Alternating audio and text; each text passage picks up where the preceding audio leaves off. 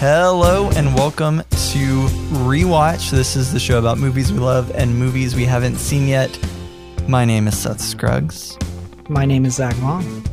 and in this show, I pick a movie that I like or that I want to rewatch, and Zach hasn't seen, and then I make him watch it, and then we flip and we do the same thing. So in the first half of this episode, we're going to be talking about a movie that Zach had seen before and I had not. And then we're going to talk about a movie in the second half that I had not seen, or that I had seen and Zach had not. And the irony about us starting this episode with a movie that is even titled What You're Not Allowed to Talk About from the movie Yeah. is so we're gonna be- we are going to be breaking the first two rules of Fight Club today because today's episode is all about David Fincher. So before we jump into our first movie, so Zach, you picked Fight Club I And picked I- Fight Club. and I picked Panic Room, which uh, is an interesting choice that we can probably jump into. But before we get into that, we both seen a lot of David Fincher movies. I think I've seen I've seen the majority of them at this point. I think we've seen all of the same Fincher movies, Yeah. unless no wait, you haven't seen Mank. I assume you have, I have not, not seen Mank. I say that because I assume that the writing of Citizen Kane is not something that you just felt like sitting down and watching a movie about, knowing you. Uh, but I, I want to take a second before we jump into the discussion here and just talk about like why why do you think that David Fincher is someone that uh, people are interested in that makes movies that interest you that you know what I have my reasons, but I'm curious about you. Like, what what stands out to you about a David Fincher movie? So that I mean, there's different answers for every aspect of the sentence you just led into. um, the last one, uh, what stands out as a David Fincher, I think, for the most part, is the easiest to answer. Uh, which whew, is probably a little dangerous to say. Uh, to me, what I notice in a lot of David Fincher's work is like usually some sort of mystery. hmm Uh, I mean, I guess I made a big setup. It's usually uh, some sort of mystery that revolves around a huge twist at the end. Yeah, Um, not even at the end necessarily, but there's a big twist. Um, Mhm. so like, and this is the spoiler alert for all of David Fincher's, like any any if you have not seen di- any movie by David Fincher and care about we're spoilers, we're probably gonna mess it up for you. we're probably going to mess it up. There's only a few that we haven't seen that we won't be able to talk about. Yep. So, heads up, spoiler alert. So in Fight Club, you have the fact that the the twist is Tyler Durden is the narrator. In Gone Girl, you have the twist that she's a narcissist and was lying. In Seven, you have the twist at the end where Brad Pitt's wife's head is in a box. In Zodiac, you have the twist of who the Zodiac killer is. Are you, are you just going through and listing all of them? Are you gonna do all of them? Not Like, all. Of are you gonna do? Well, Are you gonna spoil every David Fincher movie? surprise? Uh, there's not all secret twists right. in it though. And, so like, and I think it's worth noting that they're not like M Night Shyamalan twists where if you know what the twist is, the movie doesn't work. right? uh, I think that's a that's a hallmark of Shyamalan's work. Where you know, yeah, if you know the twist for any given Shyamalan movie, it kind of doesn't work after that.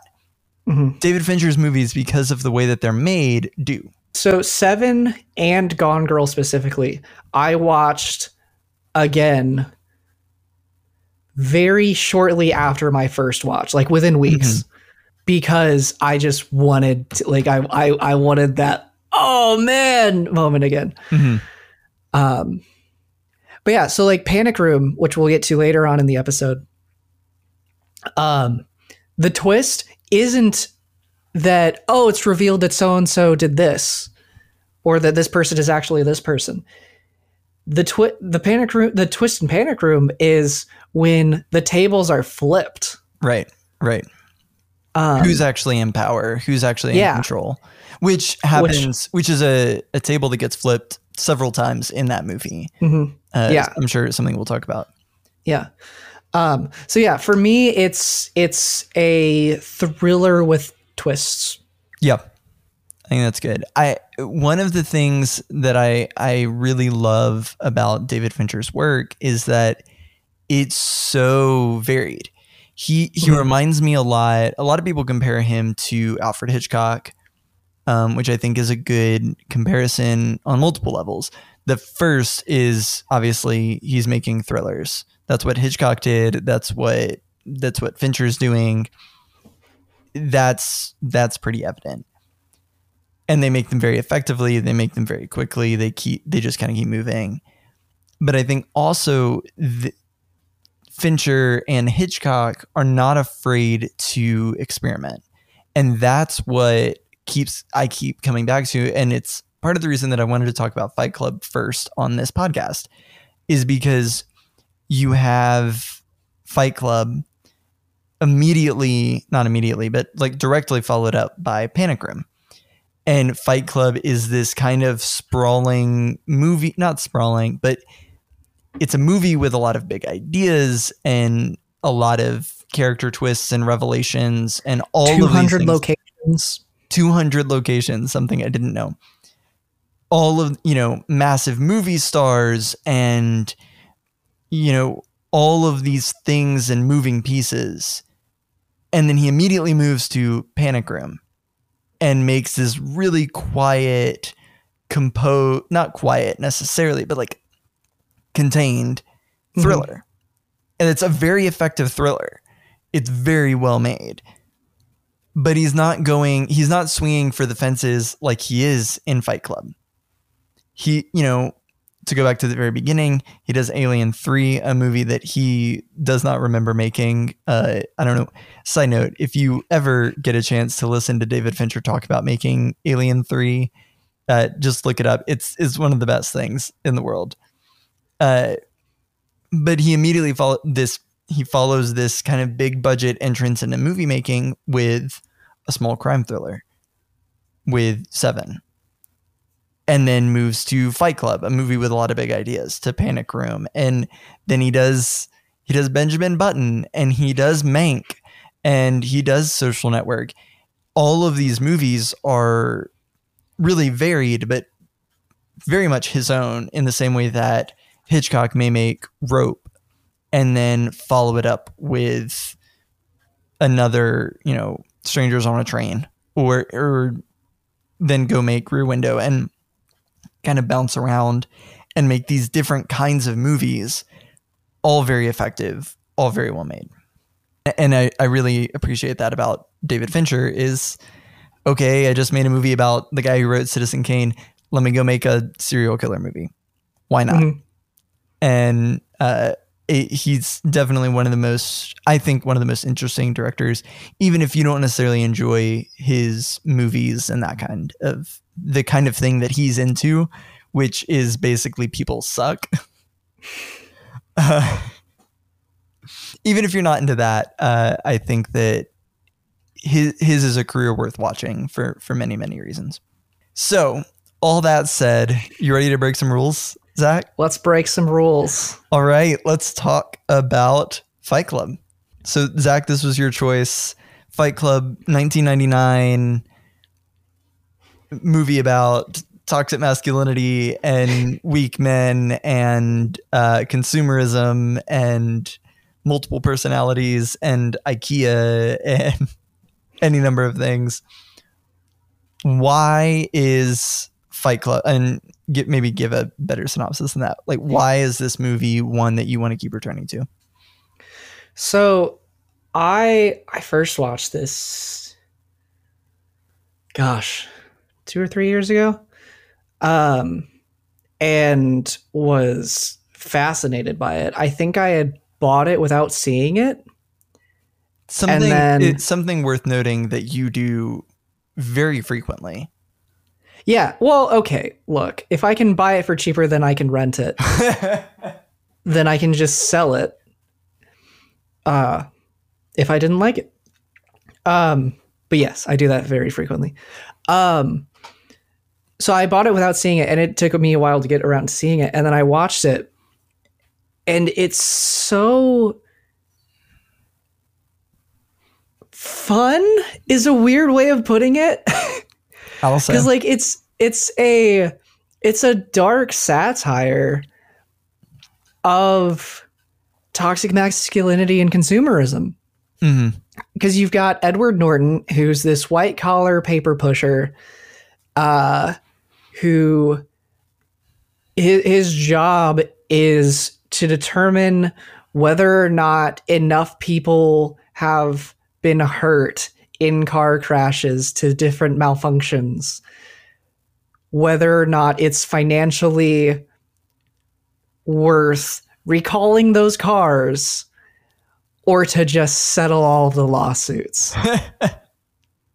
so like there's that take on consumerism, there's his incessant need to fill his apartment with stuff.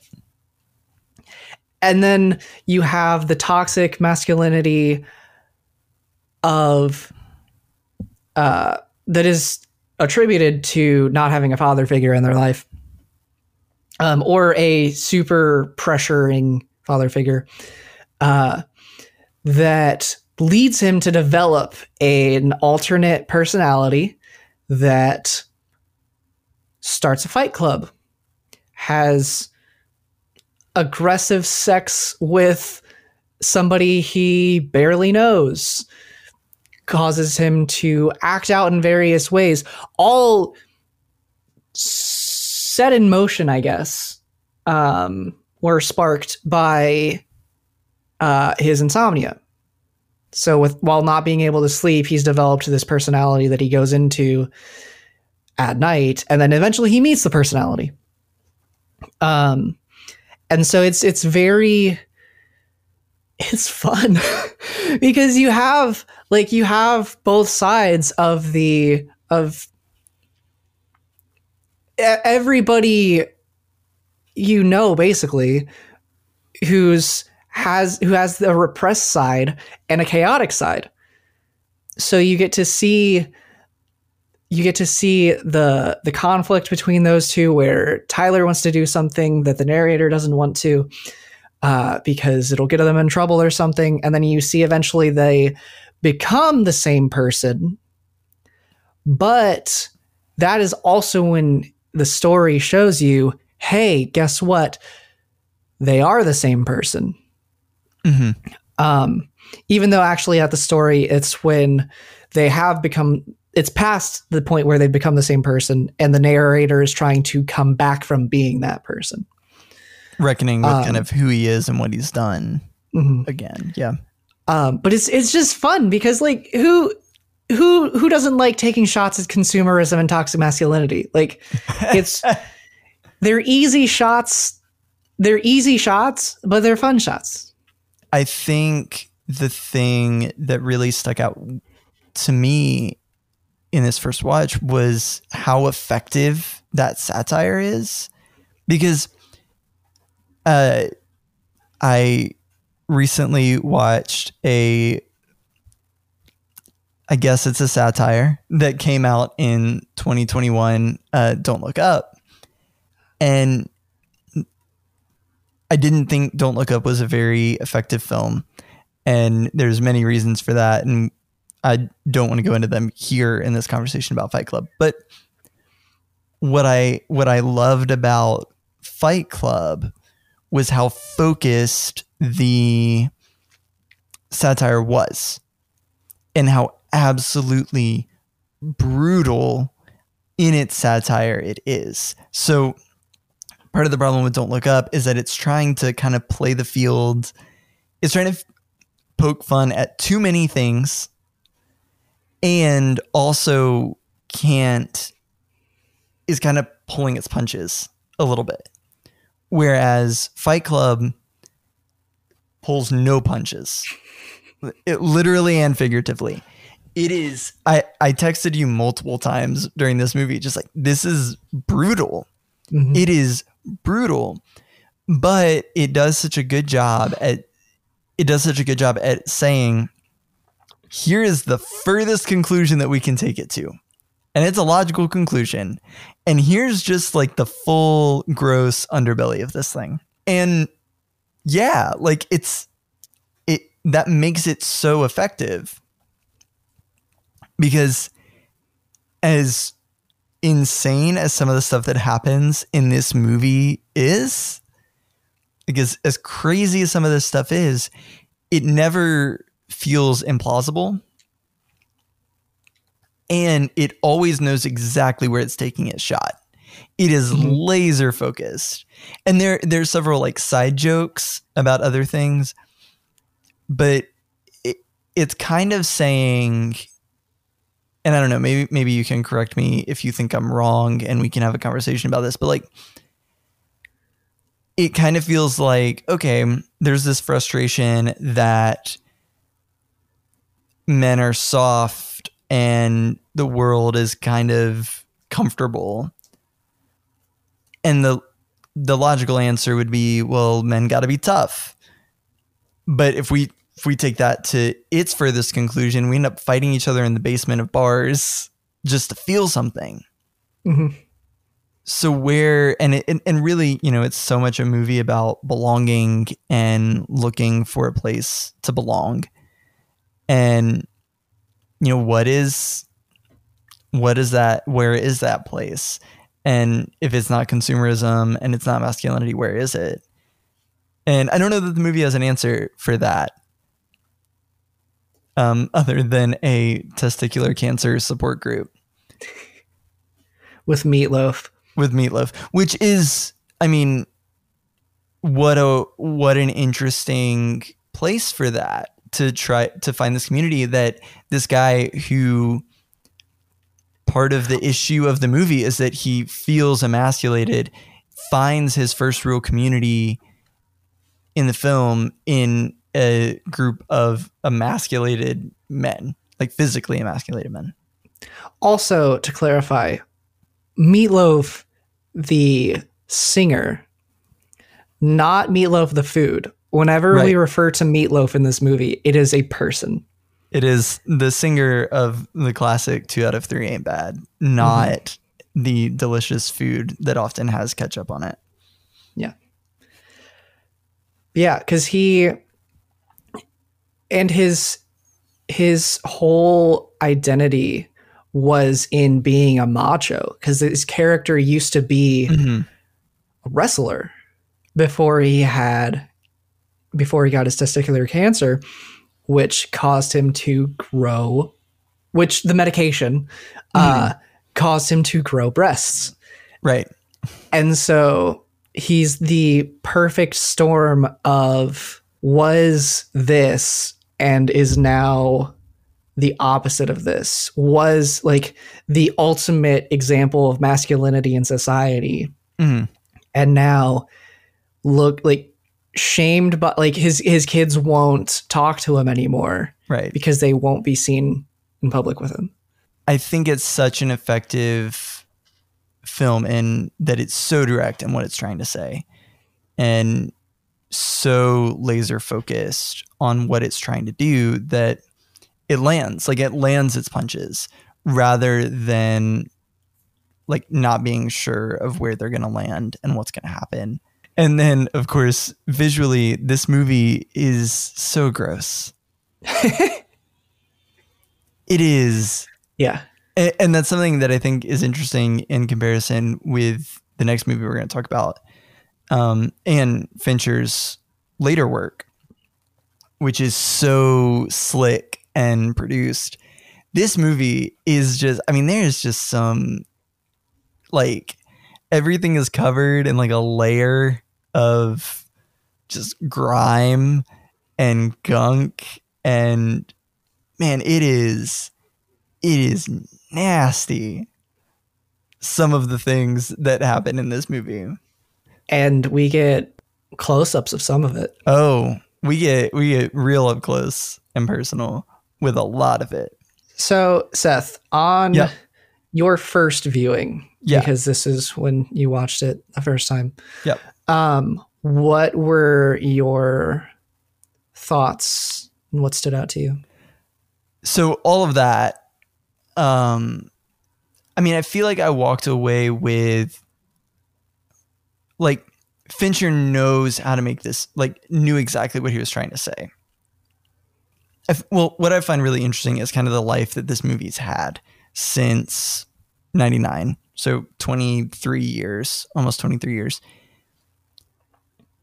In that the movie is very clearly trying to shine a light on these things but in a way like and Tyler Durden is not the hero of this story not not even close and yet if you were to talk to some people they would talk about how great of a character Tyler Durden is and not great like yes he's a well-written character but like great in the sense of like man Tyler Durden though that's a that's a good character Like like a role model almost. Right, right. And that yeah, this movie was right. We we should we should have a resurrection in masculinity or this this specifically this brand of masculinity. And that's not a that's not a conversation for this podcast, not uh, by a long shot, um, because it's way too nuanced for the two of us to talk about on our silly movie podcast. So I'm I don't want to address that and what everything that, that's there. That said, I I fear that like the the message that people get from this movie is like, man, Tyler Durden though, that's a that's a man right there. And that's that's so not the point of this of this movie. It's so so different. Brad Pitt's performance, this is the second episode in a row where I'm just gonna go on a tear about how much I love Brad Pitt. Uh again, like Brad Pitt is is and especially at this point in his career, like was the like the defin he's the definition of a movie star, right? Like he's good looking and he knows how to pick projects and he knows how to pick directors and he knows what he's doing. And and I don't I don't know enough about his career to like try to chart it for you, but Fight Club feels like such a thought through choice in his, on his part where you know 7 is very much a movie star kind of role where he's the he's the good guy and there's and that doesn't mean that it's like shallow or Mhm. like there's not something for him to do but it is very him in the spotlight he's kind of the main guy everyone's kind of looking to him to do do the thing but uh it he he's learning everyone's seeing things through his eyes and in fight club he's the villain I don't, I don't know that he's the antagonist. I think that's the wrong way to put it. But he's definitely a villain and a very vile character. And he is just, I mean, he's gross and hardcore and unhinged, just absolutely unhinged in this movie. Mhm. and it's such a like it feels like a very calculated choice on his part to say i'm going to work with fincher again because i liked him. I liked what we did together. But i don't like a logical choice for like coming from a producing standpoint is well make brad pitt your narrator and put him at Mhm. the center of the frame for the entire movie because he's he's the guy. Everyone loves watching Brad Pitt on screen, and I'm guilty of that. I love watching Brad Pitt on screen. But the choice to say no, and I don't know if that's a Fincher, if that's a Pitt choice, if that's a, maybe it's maybe it was a studio choice, but the choice to say no, let's make him quite possibly the grossest character we can imagine, and he's going to do really disgusting things in this movie. Yep, let's do that. I I think I think it's such an effective choice. I think it's a great choice on his part and on Fincher's part to do that. Yeah, I see I see it as perfectly perfectly cast for him. Like it just it just to me makes sense for him to be Tyler Right. Because yeah, he's gross. Uh but like the the movie in its satirical way is saying he's gross but in a cool way. Right. He And, he is like- oozing charisma for this Yeah. entire movie. As gross for- as he is. For that, I think that's why it's perfect for Brad. Oh, I agree. because yeah, he's gross, but he's so cool right. and like such a like I I think that's honestly where the the less understanding viewers could be like, "Oh, yeah. This guy's so cool. This is all the stuff he does." It's Brad Pitt. And it's Brad Pitt. So yeah, this guy's awesome. I want to be like him. Right. Even though the movie is saying, "Hey, no, don't." Please, for the love of all that is good, do Mhm. not. for the love of all this humane and like human Right. because like at the end you've got w- the snowball effect of everything tyler durden stands for. And you have this militia this Right. anarchist militia that doesn't have names.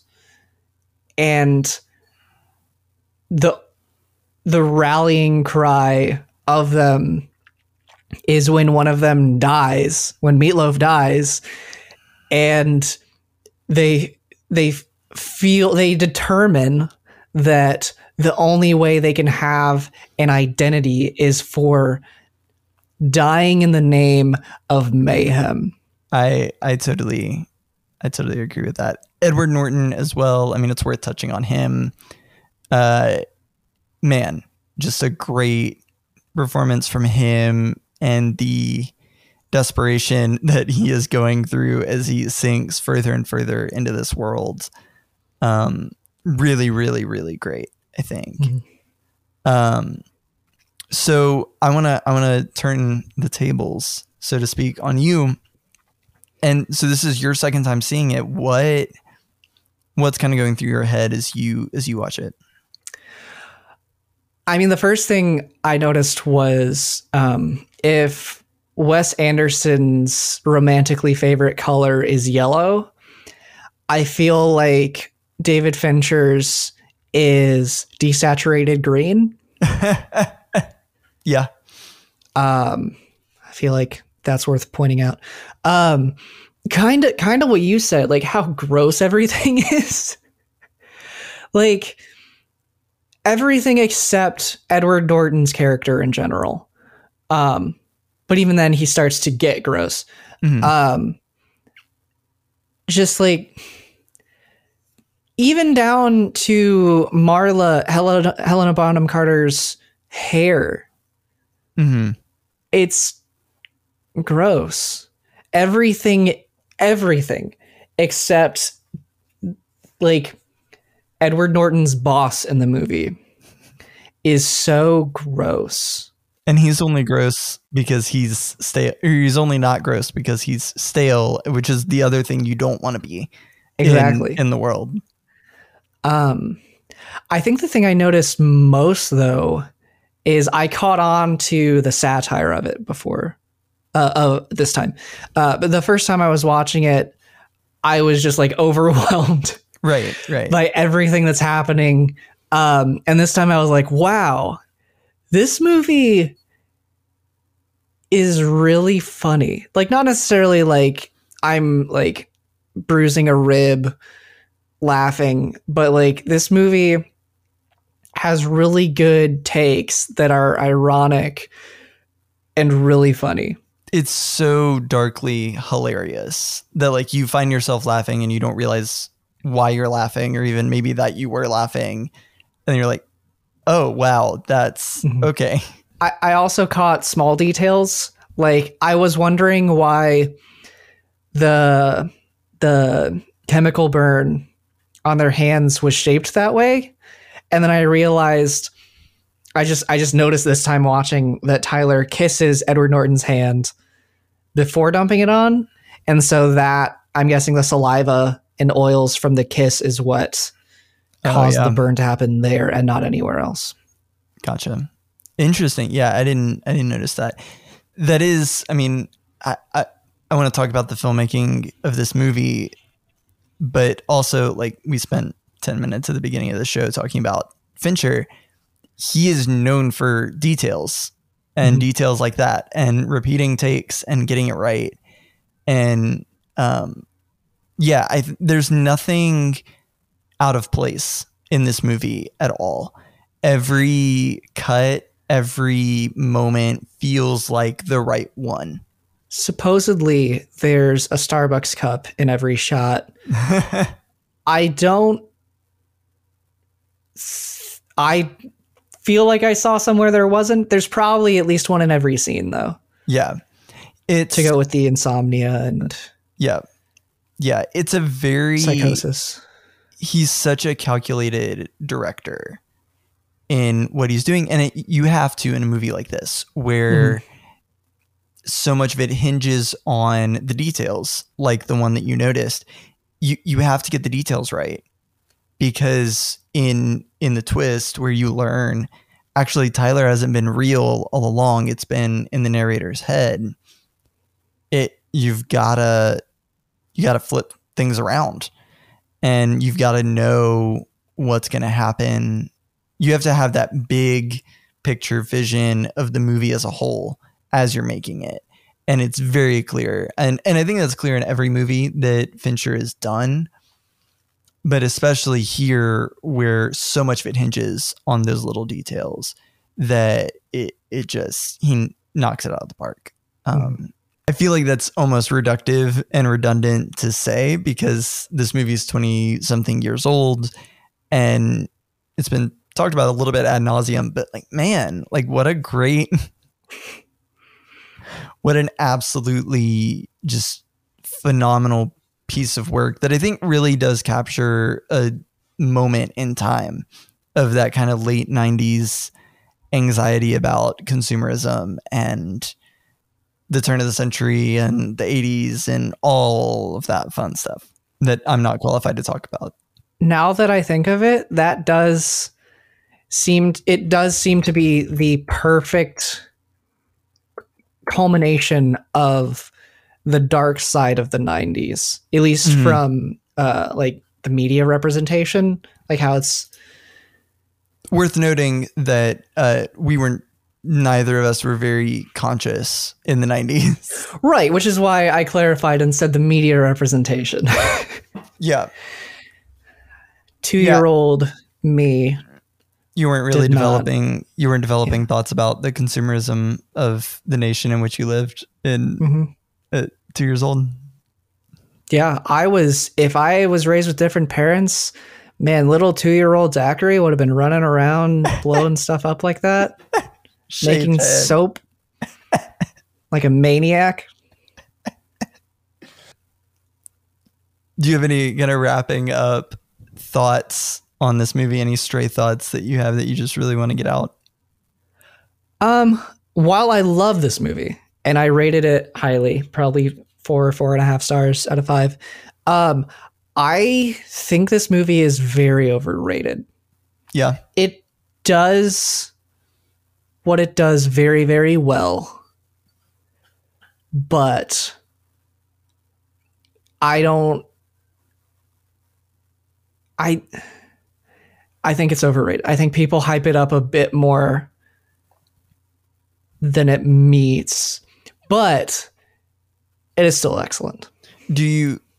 Is this one that you could see yourself returning to, or Absolutely. after? Okay, I didn't know if like after another time you're kind of like, yeah, No, nah, I think so so like this is kind of related to me buying movies without having seen them yet.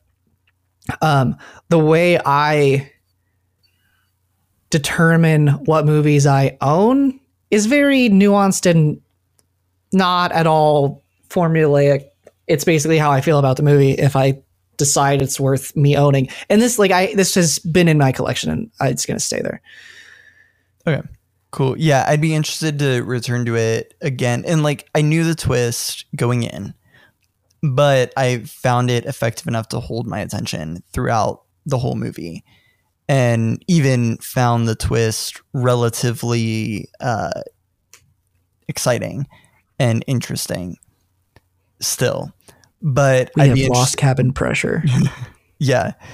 Uh, but I'd be very interested to see it again, like a year or two removed from this viewing and kind of see what I think of it then. All right, we are going to take a quick break and we will follow up our discussion about Fight Club with David Fincher's follow up to Fight Club Panic Room. We'll be right back. Hey, what's up? This is Seth Scruggs, host of Rewatch, that show that you're listening to right now. And if you like this show, there's also a good chance that you would like our YouTube channel. You can find it, Mark Spots DX Productions, on YouTube. There's a link in our show notes. And over there, we have short films and behind the scenes content and a bunch of other stuff that we have planned for the rest of this year you can go over there and subscribe. That really helps us out and helps other people find our work. And if you like this show and you want to help other people find our work, you can follow the show, give us a review and a rating, and that really helps other people find our work as well. All right, let's get back to the show. And we're back to talk about the 2002 film directed by David Fincher, Panic Room. It stars Jodie Foster and Kristen Stewart, along with Forest Whitaker, Jared Leto, and Dwight Yoakam. And it is about a woman and her daughter trapped in a panic room in New York in the middle of a home invasion and robbery. Uh, and this this was my choice, so I get to talk about it first about why I like this movie. We decided that we wanted to do a Fincher episode. That was what started this conversation, and man, and I, I just I, I've watched this relatively recently, like within the last month, probably for the first time. Uh, speaking of buying DVDs without having seen the movie, I bought the special edition DVD of Panic Room at a uh, video store closeout sale.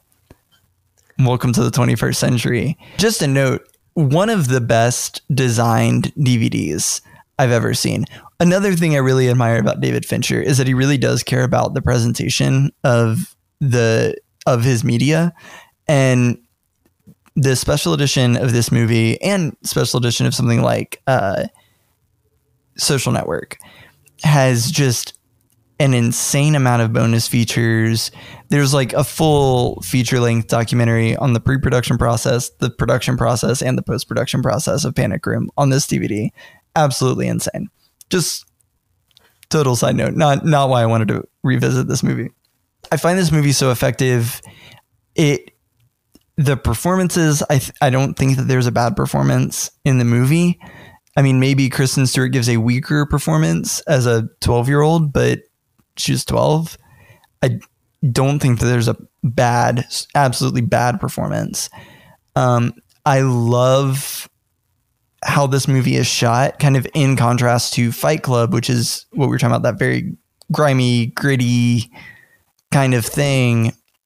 This is a very slickly shot movie, a very um, calculated, very clean, very um, very smooth uh, movie. Down to the fact that there's a entirely CG one take to avoid any sort of camera shake.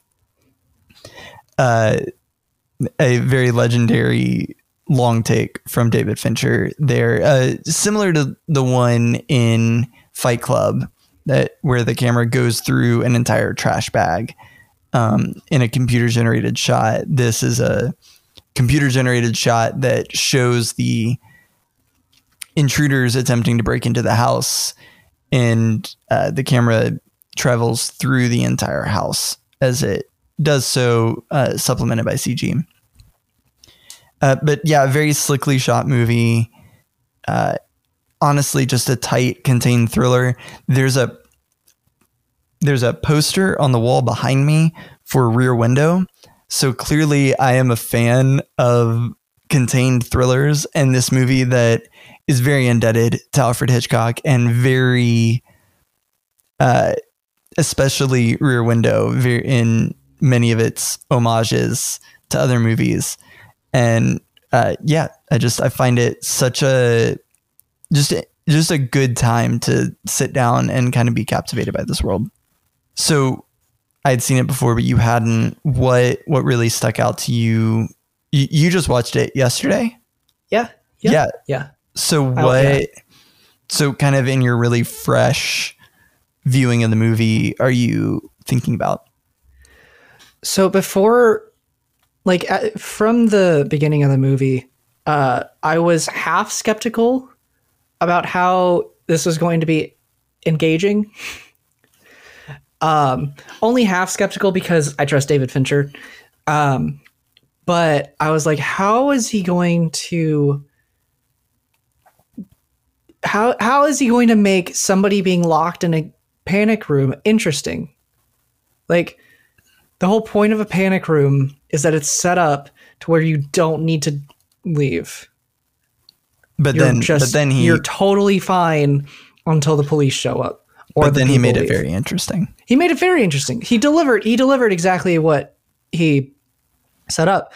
Um, I, there were multiple times where I found myself holding my breath unintentionally, and it was incredible. There are. It's so. Um, a sim kind of similar movie. Um, is the thriller Hush? Have you seen Hush, Yeah. Seth? Yeah, yeah, yeah, Yeah. yeah. Very similar. um, where it's somebody, it's a home invasion. Um, and so, like Hush, one of the things I like about this is, for the most part, everything they did made sense. Like it, it wasn't like they were doing the oh no, don't go in there, don't go in. Like everything they did made sense. Some of the things they didn't do didn't quite make sense. Um, like there were a couple times where I was like, you could very easily have made a phone call because you can see them all arguing in on the bottom floor. So open the door, use their signal, call the police. Right. Other than that, I thought it was amazing. Um, And I, I want to pause there for a second because I think that your point about the fact that it makes sense is such an underrated thing in a movie. And I think that's why this movie is so deceptively easy. Is that, well, yeah, you just do the logical thing. Just make the right call. Just do that. You know, of course they would do that because that's the most logical thing to do. Most of the time, that is not how movies are written because mm-hmm. a lot of people, and I'm guilty of this, so I'm including myself in this, will write a movie and will write what they wish the character would do, not necessarily what makes the most sense. or something that would work. Right. Something that would work for the character to do. Right. And this movie, neither of those happen. It is the most logical choice for these characters given what they know and what they do. the the biggest thing I struggle with is just how aggressively horrible Raoul was. Oh yeah. But even then, every every choice that Raoul makes, it's like, yeah, Raoul would probably Yeah. do that because that's the kind of guy that Raoul is. Mhm. And it, it works. Every bit of it works. I think another piece that makes it work, and the thing that both on the first time and the second time, I is such a was such a brilliant filmmaking piece of like craft was the fact that for the first 10 minutes of the film, David Fincher just explains the house to you. Mhm. And he does it in a way that makes sense, in a way that doesn't feel like um, over the top exposition. Characters just rambling, you know, about what it is. They're showing you the house and you're following along. So you're seeing all of the the rooms and you understand how the rooms are connected and you understand how okay, this person's on the third floor and this person's on the fourth and this is on the first. So you understand all of those things so that Mhm. when all the chaos of this home invasion starts happening, you don't have to think, ah, now where was that again? Oh wait, okay, so there no, it just happens. Mhm. It's just there and you know exactly what's going on. Well, and it fits it fits perfectly narratively because yeah, you can have them be buying a house, but that can even feel shoehorned in. But like they're still new in the house, and Right. the people who are breaking in have connections to the previous owner. And it, and it feels logical that this woman going through a divorce is going to be there. That she she's lost her marriage. She doesn't want to lose her daughter. That Mhm. you know all of these choices that she's making make perfect sense, and the narrative choices as far as like what the audience is shown make total sense. Mhm. And yet that's like I I don't I feel like I can't overstate this. That is one of the hardest things to do in filmmaking. Mhm. The fact that David Fincher so effectively lays out the place and the people and their choices and it makes so much sense is such a credit to him and his writer. the line between setting up the world and setting up the story and what is just another word for both of those things but ca- carries the connotation of doing it poorly is exposition Right. so like technically setting up the world and setting up the story is exposition that is how that is the definition of Literally the definition. yeah of exposition um but exposition comes off as a bad word because so often you can say oh hey that character is there for exposition. Oh hey this conversation was exposition. And like yeah the first scene when they're being when the, they're with the realtor that character that scene is there for exposition. But it fits so naturally in the world that it's you you don't worry about it.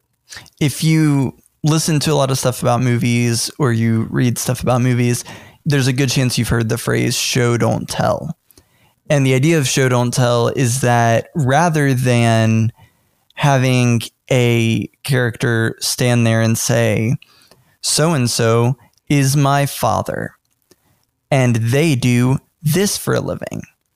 You know, it to say like John is my dad and he's a doctor. That's telling.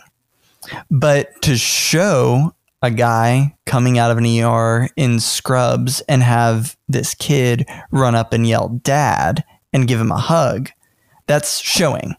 Mhm. Okay, we know that visually he's a doctor or a nurse or something. We get the idea. And this kid is his dad or is his son.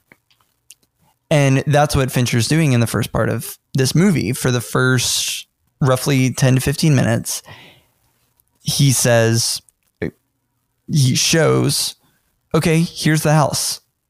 And we're going to be in this house. And there are things that are spoken exposition about the house, right? Like, you know, what th- there, th- there's always a spoken line every now and mm-hmm. then. You know, when the guy says, "This is all of the the money that is here. There's money in the panic room," or there, you know, oh, I didn't realize you were so so and so's wife. Th- those are spoken lines of exposition, but all of those moments are imbued with such subtext, visual subtext, even that even the spoken lines, even the told, not shown lines of exposition work Mhm. visually in the film. And again, another thing that is so much harder to do than it seems. Well, and so you can easily draw out exposition naturally, Right. um, even in conversation. So, in the example of the realtor asking uh, Jodie Foster's character about her husband, he asks her what she does. Like when when he's asking Right. her what she does, because he's like, how does this single mom have the money to even look at a place like this? Right. And then it comes out, oh, hey, I'm actually going back to school, but my estranged husband is a pharmaceutical executive. But you and so learn you're like, oh, hey, their marriage isn't great, which can be inferred by the fact that dad isn't there looking at the Right. house with them, or he's very but busy. you but you learn something else in his response other than just the husband's name. You learn the husband's name there and you Mhm. learn what he does. Mhm. But then you learn but aside from that you also learn oh this guy's a big deal. This Mhm. guy had this guy had heard of him before. yeah. So it was it isn't just that he's a guy. It's that oh, he's important. And you learn that in the response. Which is a brilliant uh, moment from checking my notes here. David Koepp, the uh, screenwriter of this film. And since I brought up the screenwriter, there's something else I wanted to talk about here that I find really interesting that we didn't get to touch on in our earlier conversation about Fincher and his movies. David Fincher does not write his own movies, um, which is increasingly uncommon. I think maybe the closest thing is Mank. He his dad wrote the screenplay and passed away, and so he did some touch ups maybe on the screenplay. And I'm so impressed with the way that Fincher will make a movie his own, no matter if he wrote it or not. Again, another comparison to Hitchcock, I think, is apt here, where Hitchcock didn't write any of his own movies. And yet, these movies that he made are distinctively his own. Just very, very distinctively, that's a Hitchcock movie. And I think the same is true about Fincher. Fincher. is very impressive, especially considering, like, I guess the most impressive thing in that regard to uh, him not writing but directing it and making it his own is the social network, hmm which was written by Aaron Sorkin, who is a powerhouse screenwriter and powerful person in the movie business. So the fact that Fincher could take a Sorkin script and still have it be a Fincher movie So distinctively his own. Is so incredible. It's like especially because comparing it to the stuff Sorkin's written and directed, other things uh, Sorkin's written that other people have directed. which are typically better than the things that Sorkin himself directs. Just to, Um, and I like, and to th- all that to the extent that I think David Fincher, of at, at least of feature films, I can't say specifically on shows and all that because I haven't watched all of those. But like of the movies that R- Sorkin has written, I think David Fincher is the best director of Sorkin. I I agree. I agree entirely. And this is not a social network podcast. Um, as much as as much as uh, we could probably do a 15 part Yeah. series on that on that movie. My wife likes to make fun of me for how much I love that movie. But I, I do think you're right. I think that's a testament to Fincher's work. And I think it's a testament that a movie like Panic Room, so which is so unique in his filmography, coming right after Fight Club, this movie with these huge ideas. You have Panic Room, which is a very, I mean, it, people like to say crowd pleasing thriller, like it's a like it's a bad word, but Panic Room is a crowd pleasing thriller. It is it is incredibly effective at what it does. It meets all sorts of expectations. It it's not trying, you know, it's got a good family story at the heart of it. Like it's got a in a good family dynamic, and it's not trying to say big grandiose things about the world. That's not its goal. It's not what it's trying to do. But it's effective at what it is trying to do. And I yeah, can't recommend it enough.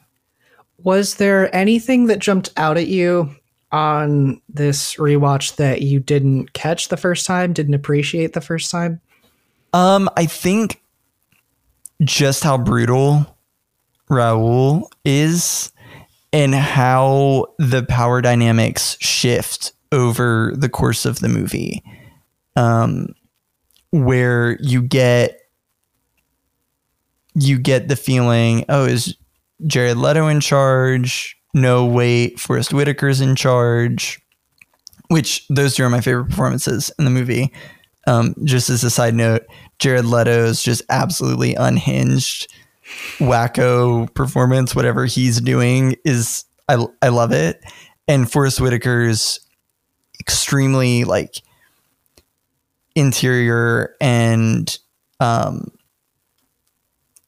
soft hearted but like menacing performance that he's doing um, in the moment where he picks up Kristen Stewart to carry her over the glass, even though he's also like threatening her life, mm-hmm. is just. I mean, I I thought that was that was a beautiful moment. All that to say, but then ultimately seeing how Dwight Yoakam's Raoul is actually in charge. And what he's doing that's causing this mass chaos and the the goals for why they're doing what they're doing. And I, that that really stuck out with me the way that the the power shifts throughout the movie. Well i think that that wraps us up for this episode of rewatch zach where can people find you on the internet they can find me on letterboxd at zachary vaughn and Instagram at Zachary is Thinking. Yep. And you can find me on Letterboxd and on Instagram at Seth Scruggs. Uh, there'll be links to that in the show notes. Also, in the show notes is a link to the Mark Spots the X YouTube channel. Uh, you should check that out and subscribe. That really helps us out. Uh, make sure you also follow Mark Spots DX Productions on Instagram so you can see all the things that we're doing. We had a couple of things in the works that we're really excited about, and we hope you'll check it out. 2022 is going to be a big year. Yeah. Yeah. That's awesome. And next week, we're going more into the deep end, more into the dark stuff. Uh, and I'm looking forward to it. Zach, thank you. See ya. See you, Seth.